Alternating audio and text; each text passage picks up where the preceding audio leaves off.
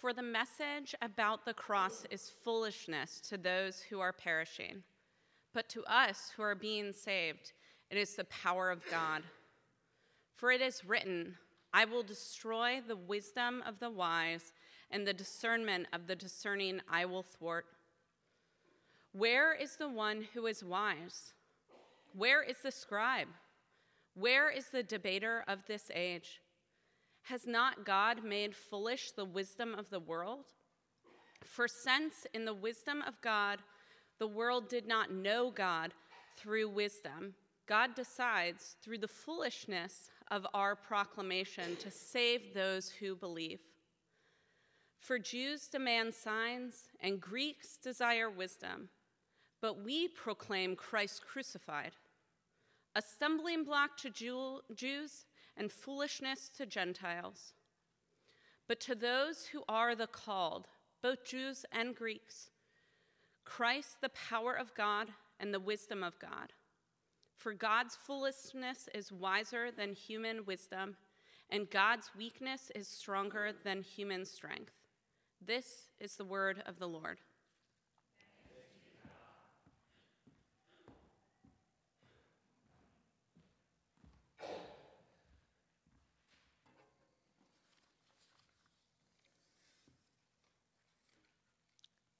Hear the gospel of our Lord Jesus Christ according to Luke. Glory to you, O Lord. When the time came for their purification according to the law of Moses, they brought him up to Jerusalem to present him to the Lord. As is written in the law of the Lord, every firstborn male shall be des- designated as holy to the Lord. And they offered a sacrifice according to what is stated in the law of the Lord a pair of turtle doves or two young pigeons. Now, there was a man in Jerusalem whose name was Simeon. This man was righteous and devout, looking forward to the consolation of Israel, and the Holy Spirit rested on him. It had been revealed to him by the Holy Spirit that he would not see death before he had seen the Lord's Messiah. Guided by the Spirit, Simeon came into the temple.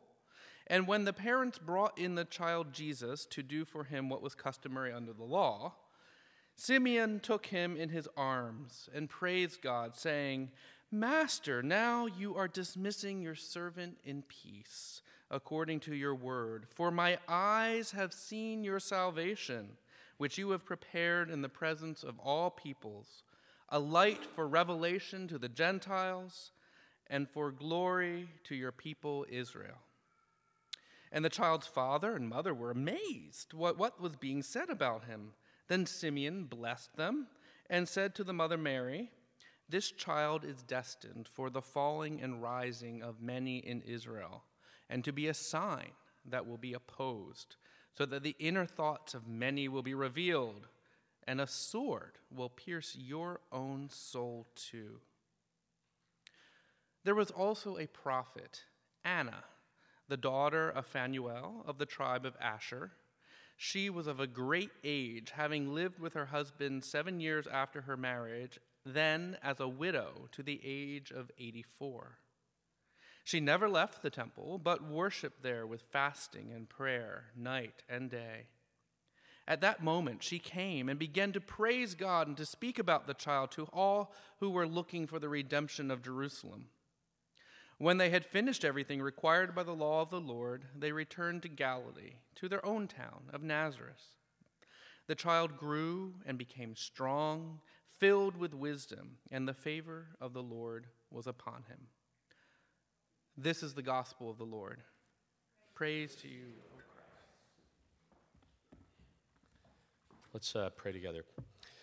Our Father in heaven, we ask that as we think on uh, these familiar words out of the story of Jesus, that you would help us to hear them in fresh ways and help us to know how we might be a community that celebrates our Savior. So be with us, we ask, in Jesus' name. Uh, amen. So, uh, Merry Christmas to all. We're still sort of in that space, right, of celebrating God's gift to us of Jesus with the birth of Jesus. Uh, so, we're six days into Christmas season at the moment. And it's a time when Christians around the world are just very focused on the birth story of Jesus, on his coming to earth, uh, God's fulfillment of his ancient promise, in which he is born into our world of brokenness and injustice and its pain alongside of us.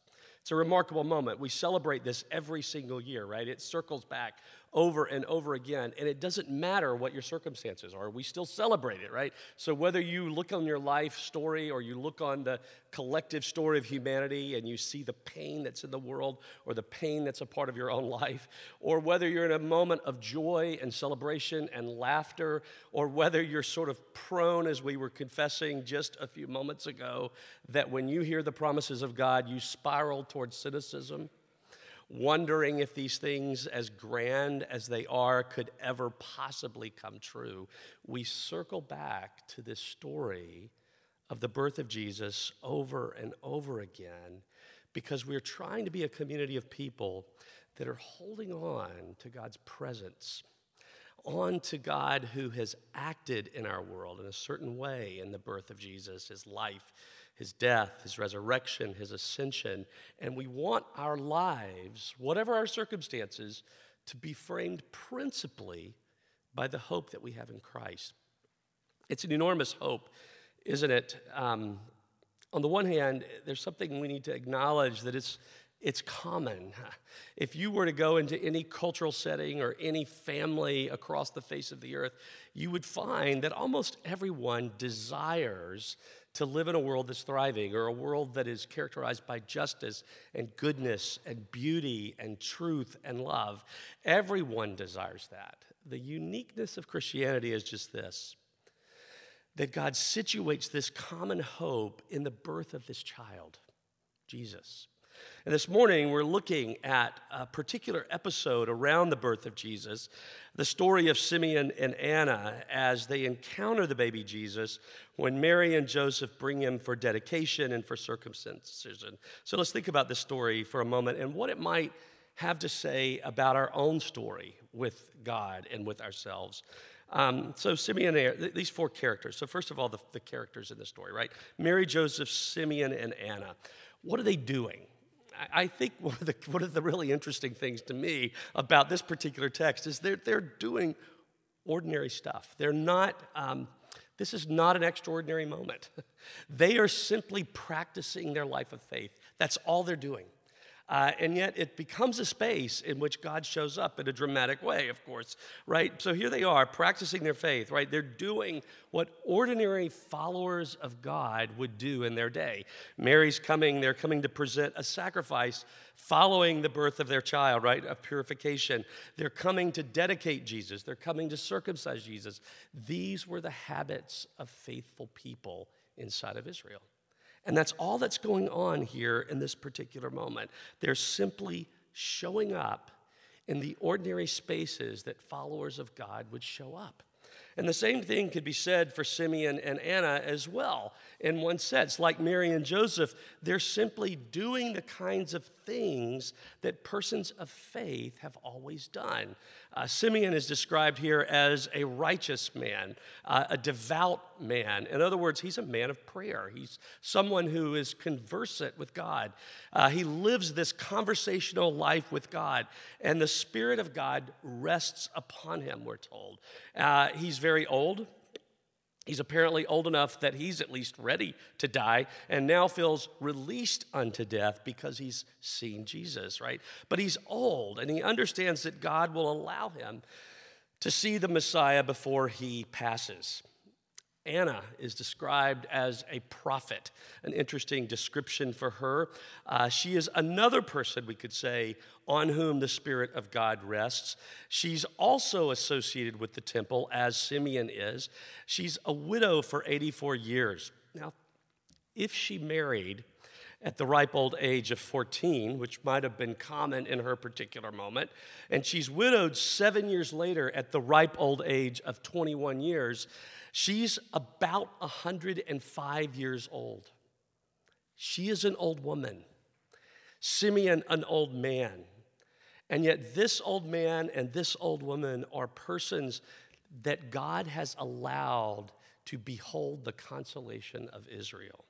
In other words, they know and they're waiting for the promise of God. And in this particular moment, while they're waiting for God to show up in their world, they're brought into an experience of the story that is beginning to unfold in the person of Jesus. These are people, Mary, Joseph, Simeon, and Anna, that very simply take God seriously. And they do the things that faithful people do. They pray, they fast, they offer sacrifices, they show up at the temple space where heaven and earth meet. Simeon and Anna are these obscure individual people that are brought into this collectively to the story of Jesus. Ordinary practices of faith. Ordinary practices of faith. Showing up, reading scripture, going to church, praying, fasting, and so on are the ordinary spaces in which God meets his people the ordinary spaces in which God meets his people. Now, second, both are prophetic in a sense. We're specifically given the title prophet for Anna, but they're both doing prophetic things. A prophet is someone that would frame our lives, our reality, in terms of those things that God has said or spoken. In other words, a prophet is someone in our world at, at, the time, but also even now, that begin to cast a reframing of all of life in terms of who God is, his presence, and what he's done and what he promises to do.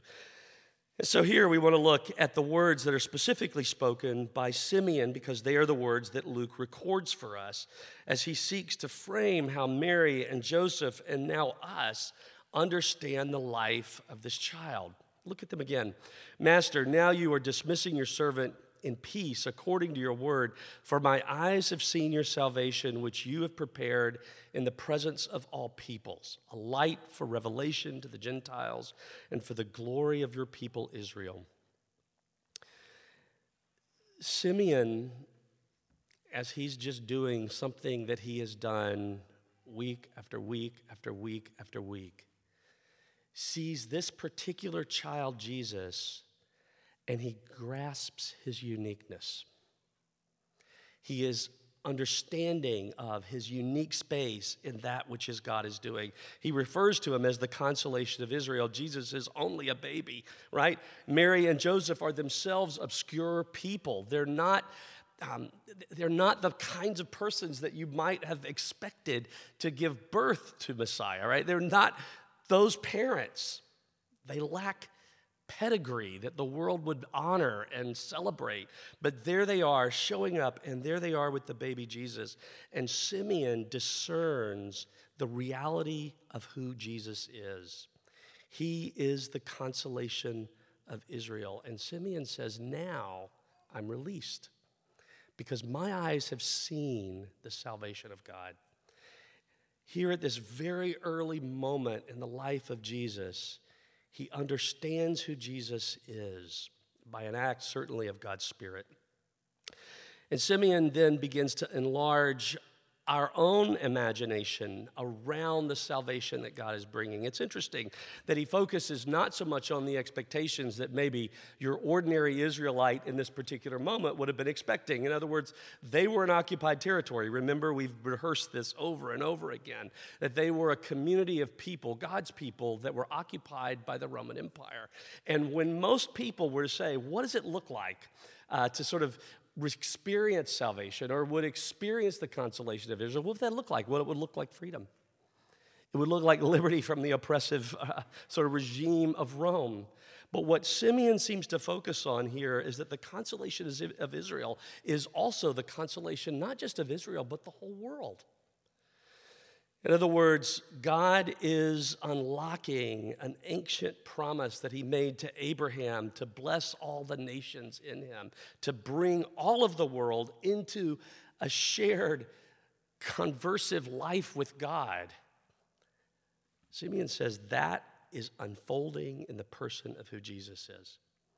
Israel's consolation is the consolation of the whole world. Salvation is bigger than release from the Roman oppression. It is for all people over the face of the earth to be re- released from their oppression of injustice, of abuses of power, of their own restless stories, whatever those stories may be. Jesus will be the core, the key, the centerpiece of everyone's story. At least that's what Simeon seems to understand about Jesus. Salvation comes through Jesus alone, but comes through Jesus alone for the sake of the world. There's nothing tribal about that which God is doing. Jesus is the desire of nations, not just one nation or people. All our hopes and dreams are met in Him this night, right? Simeon gives us a clue as to how Jesus will unite and divide the peoples of the world, right? And he gestures toward Mary's own suffering and life as she lives with and encounters the story of Jesus, particularly perhaps his suffering. Notice what he says This child is destined for the falling and the rising of many in Israel, and to be a sign that will be opposed, so that the inner thoughts of many will be revealed, and a sword will pierce your own soul too. Simeon says that Jesus' story is central to all that God is doing, and people will react to Jesus in one of two ways. They will encounter him and they will encounter the story of his life in such a way that they rise with him. In other words, they begin to understand how what God is doing in Jesus is also central to what God wants to do in them. Or they will fall because of Jesus. They'll stumble over Jesus. They'll be crushed by Jesus in a sense because they will not want to give up their own sense of story, their own sense of self, or their own way of discovering a consolation in our sad world.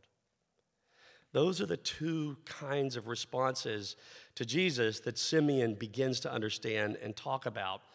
In verse 35, he says, So that the inner thoughts of many will be revealed. This is an interesting and curious thing to think about, right? When you look through the gospel stories, so here we are at, at Luke, right, at the very beginning of the story that he's writing about Jesus' life. And as you were to keep reading Luke, or if you were to keep reading in John or Matthew or Mark, one of the things that you discover about all of Jesus' interactions with people is that there's this exposure that happens for them, right? And sometimes that exposure leads them to what? To rise up with Jesus. And sometimes that exposure leads them to sort of put their hand up to Jesus and resist Jesus, right? So you know, just think about a couple of stories the woman at the well. Uh, John chapter 4. Jesus is traveling through Samaria and he stops at the well at the height of noon and he encounters a woman who is described, who we come to find out and understand is an immoral person. In other words, she's lived a life of just of sexual promiscuity in such a way that has left her what? Alienated from her community itself. So, in other words, she lives this life of hiding her story. So she's at high noon at the well, and there Jesus is encountering her and interacting with her and asking her questions, which surprises her because why? What would a faithful Jewish person, a male at that, have to do with a person like me? Why are you talking to me? And as she talks to Jesus, Jesus begins to unfold these questions of worship and who are the true worshipers of God and what kind of worshiper is God seeking. And Jesus begins to describe her story to her in such a way that this woman then returns to her village and begins to tell everyone around her about who Jesus is. What's happened in that little episode? Except that she's encountered Jesus' exposure of herself in a way that completes her that leads her into a very new space with her own story and with her own people. She returns to her community as someone who now speaks of Jesus. In other words, she's rising with Jesus. Think about Luke or Mark's description of the rich young ruler, another Israelite in this case, who has lived a life of faithfulness, moral faithfulness, right? He, because when he describes the law, he describes himself as relating to all of God's standards with sort of a kind of perfection but he's curious as to whether or not he will be included in the kingdom that God is bringing. He still lives with a restless heart. In other words, he's curious, he's questioning, he wonders if he's a part of that which God is doing. And so the rich young ruler comes to Jesus and he simply asks the question, you know, how do I know? How do I know that I rest with God? How do I know that I'm a part of what he's doing? How do I know I'm a part of his great future? They talk about the law. He describes his obedience. And then Jesus looks on him in love and exposes the heart. He says, You lack one thing. Sell all that you have and give it to the poor and follow me. In other words, Jesus discerned in this particular man that he leaned into his accomplishments as a human being, his possessions, his wealth, his vocational accomplishments, perhaps. He leaned into those things as his consolation. What Jesus invites him to is to see Jesus as his consolation, his peace, his security. So you read through the stories of the Gospels, and you're always encountering this kind of exposure. And some people welcome the exposure and see his story as completing them. And other people sort of insist on holding on to their own stories, their own life as it is, as they have it. And they resist God, they fall over Jesus. Simeon reminds us in this season when all people are gathering to the Nativity, these stories of the Nativity, to behold Jesus, that the more important thing is this question of Jesus beholding us. When he looks on your life, who does he see? What does he see? What does he see about your heart? What does he see about your consolation? How does he understand? How you are putting the meaning of life together. Does it include him or does it exclude him? That's the question that I think Simeon ponders as he looks on this baby Jesus. Some will rise, some will fall. How will we relate to Jesus? When you encounter him, you either begin to see how your deepest longings for peace and happiness are met in him, or you hold on to your own way of making life work without him. Like Simeon and Anna, we are invited into a space of rest because we behold the consolation of Israel and the story of Jesus. We're drawn into that story that God is telling and that God will finish. Let me finish up this way just a couple of things. How ought we to respond to this story? I think there are a couple of things. We're a church community. We've talked over the last year about our formation, in other words, our discipleship. What do disciples do? What does it mean for us to do things that form us as Christians, as followers of Jesus? And there are these ordinary practices that we're encouraging us to put on. And they include things like just regular reading of Scripture. Because why? It's in the reading of God's Word that He meets us. Or we talk about regularized practices of prayer. In other words, am I becoming devout? Am I becoming someone who is conversant with God? That I live in steady communication with God? We could talk about practices of generosity. We can talk about practices of mission. We can talk about practices of community. In other words, relationship. Am I in the kinds of human relationships where we are helping each other reframe our lives in light of who God is. In other words, we practice a kind of prophetic utterance to, one another. We listen to one another in spiritual ways, and we seek to help each other reframe our lives. Just ordinary practices of faithfulness. Because these are the spaces that God, throughout time, has met with his people and helped us live in our circumstances, whether they're moments of joy or sorrow, connecting the dots of our lives to the story that He is telling in the person of Jesus. They're places in which we actually have the kind of exposure to Christ that helps us grow up with our own story. And we do all of these things for one simple reason that He is the Savior that beholds us. He gazes upon our lives, He sees us. And when He sees us, as broken as we sometimes feel in ourselves, or as put together as we sometimes want to feel about ourselves, Jesus looks on our lives as complex as they may be, and He never, ever averts his gaze. And that's the space that he invites us to make very simple decisions about how we will gaze upon him. Will we rise into the reality of his story? Or will we cynically, or will we reject his story in some way? The story of Simeon and Anna. It's familiar.